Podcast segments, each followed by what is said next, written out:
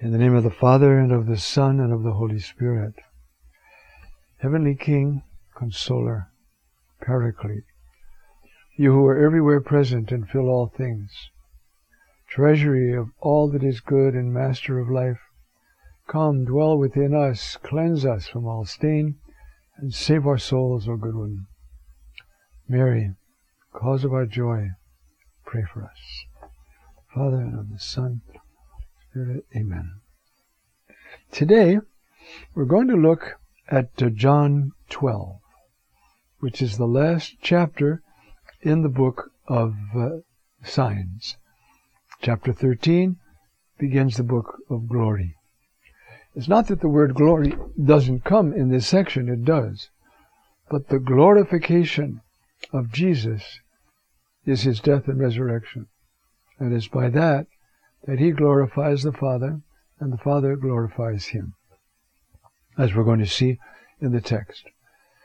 Now, John here has is still narrating, but he's also reflecting, trying to give us a vision. The next thing we'll do after we finish chapter 12, we'll go we'll take a session to go back over these 12 chapters just to get it located in our minds what John has taught us so far with the Word of God. And then uh, we'll move on to the book of glory. All right. So this text has five parts to it, five different segments, which also is not normal for John to be so uh, broken up like this. The very first one is the anointing. Uh, Matthew Mark, and John all record an anointing at the beginning of the Passion narrative. John's is a little bit earlier here, Mark 13, which begins the Passion there, and so forth, and um, Matthew 26. After the betrayal of Judas comes this anointing, uh, and they're purposely uh, contrasted. In John, we have this anointing, uh, we're going to look at it. That's followed by the entrance of Jesus into Jerusalem, which is fraught with significance that John brings out as he narrates this, you see. And then a very a turning point in the gospel. The Greeks want to see Jesus. When Jesus hears that the Greeks want to see him, he says, Now the hour has come. That the world now, the outside Judaism world, wants to see him, know him. That's the sign for Jesus that the hour has come. Then, uh, John, with the words of Jesus, but with his own, gives an evaluation of Jesus's um, ministry. Uh, and then finally, in the fifth part, uh, there's a summary, and this whole thing, significantly enough, ends with these words. You see, um, so then, what I speak, as the Father told me, that I speak. In other words, the last line of the public life is, I have done what the Father wanted me to do. Now we're going to start then the book of uh, glory, uh, which is the passion and resurrection, preceded, as you know, by some discourses of Jesus, where he explains his relationship to the Father and his relationship to us. So we're going to begin now with this um, uh, anointing. So then, Jesus, six days before the Passover, you see, went to Bethany. Well, we all know about Bethany. We've heard about it. We just heard about it in chapter 11, right? Uh, it's a little town over the hill of, and uh, a bit south of Jerusalem. Now, this is the way he describes it where Lazarus was, whom Jesus had raised from the dead. they made a supper for him there. And now so typical, huh? Martha was serving. Lazarus was one of those reclining at table with him. And then Mary, taking a, a pound of precious perfume, of real nard. This is very expensive. This could be a year's wages, what she has there in this bottle of perfume, you see? Um, and uh, she anointed the feet of Jesus and uh, uh, dried them uh, with her hair. Her hair. Now, you can see that John is writing in a way that evokes many scenes. There's a scene in Luke, for instance, where another woman, probably another woman, we don't know that, up in uh, Magdala, which is up in the north, right on the sea, the little Sea of Galilee, um, does this. She's a prostitute. She's been touched by the Lord. She comes, you know, and uh, washes his feet with her tears and dries them with her hair. Now, in this, the other two accounts of the of the anointing are uh, that his head is anointed. In all three, Jesus says, "She has done it for my burial." But in the first two, there are overtones as well of, an, of a messianic anointing. That is in Matthew and Mark, because it's his head that's anointed. That's the king. Uh, so, in this one, uh, she takes this perfume, you see. Then John makes, as he often does at a spot like this, a remark. The house was filled with the fragrance of the perfume. The church was filled with the beauty of this gesture. And it will live on. In Matthew and Mark, uh, you know, it is said she has done this for my burial, and wherever the gospel is preached, this will be told as a memorial of her. So it's a very significant gesture, and it consecrates with an anointing, messianic and uh, otherwise, uh, of this um, procedure which is going to take place now, basically the Passion. All right. Now, as you already know, because the, two synoptics also tell us this, Judas the Iscariot, one of the twelve, he who was going to betray him, said, Why was his perfume not sold for three hundred denarii and given to the poor? He said this not because he was concerned about the poor, because, but because he was a thief and having the money box he took what was put in.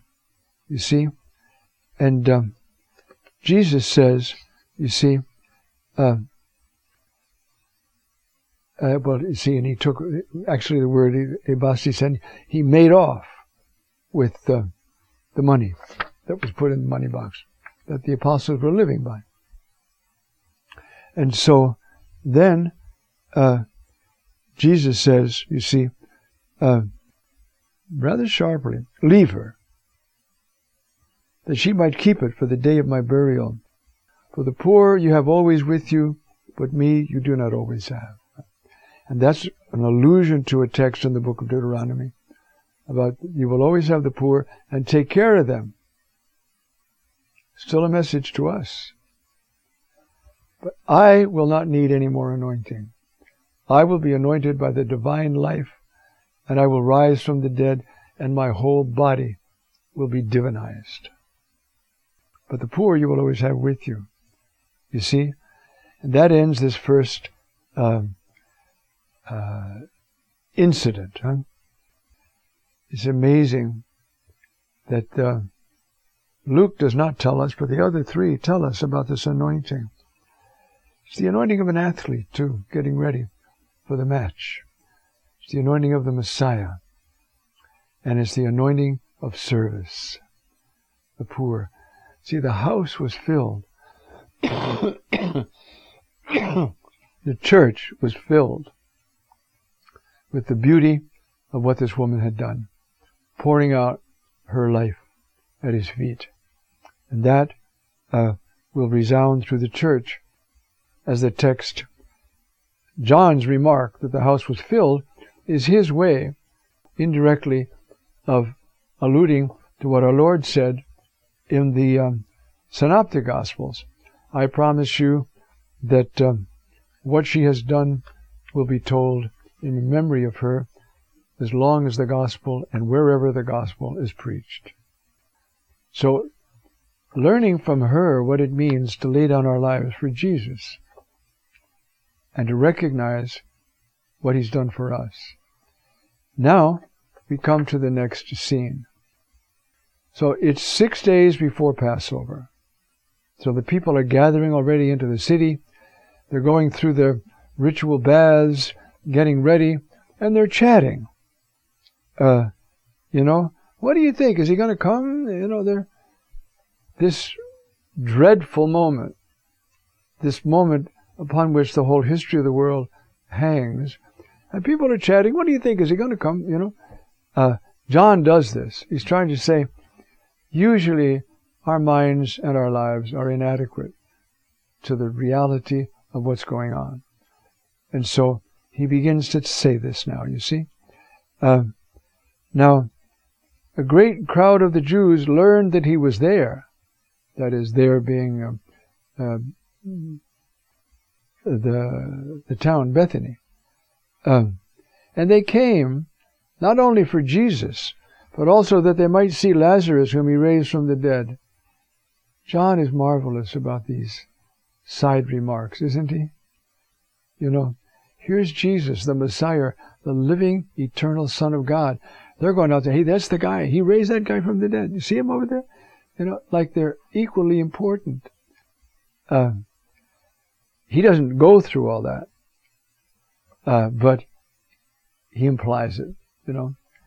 They came not only for Jesus, but that they might see Lazarus, whom he raised from the dead.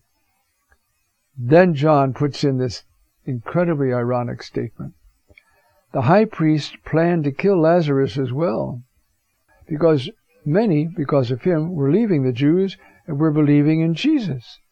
St. Augustine says, How dumb can you be? If he raised him once, he can raise him again. Killing him isn't going to help your cause at all. But when we oppose the Lord, we get very dumb in our minds. If you don't believe me, just look outside the window. Look at the chaos of our world. As we've turned our back on God and think we're smarter than God, look at the chaos, the fear, the uh, corruption. And so that's what's going on there, you see. Uh, then we have uh, the next day. You see that that whole part there is the uh, beginning.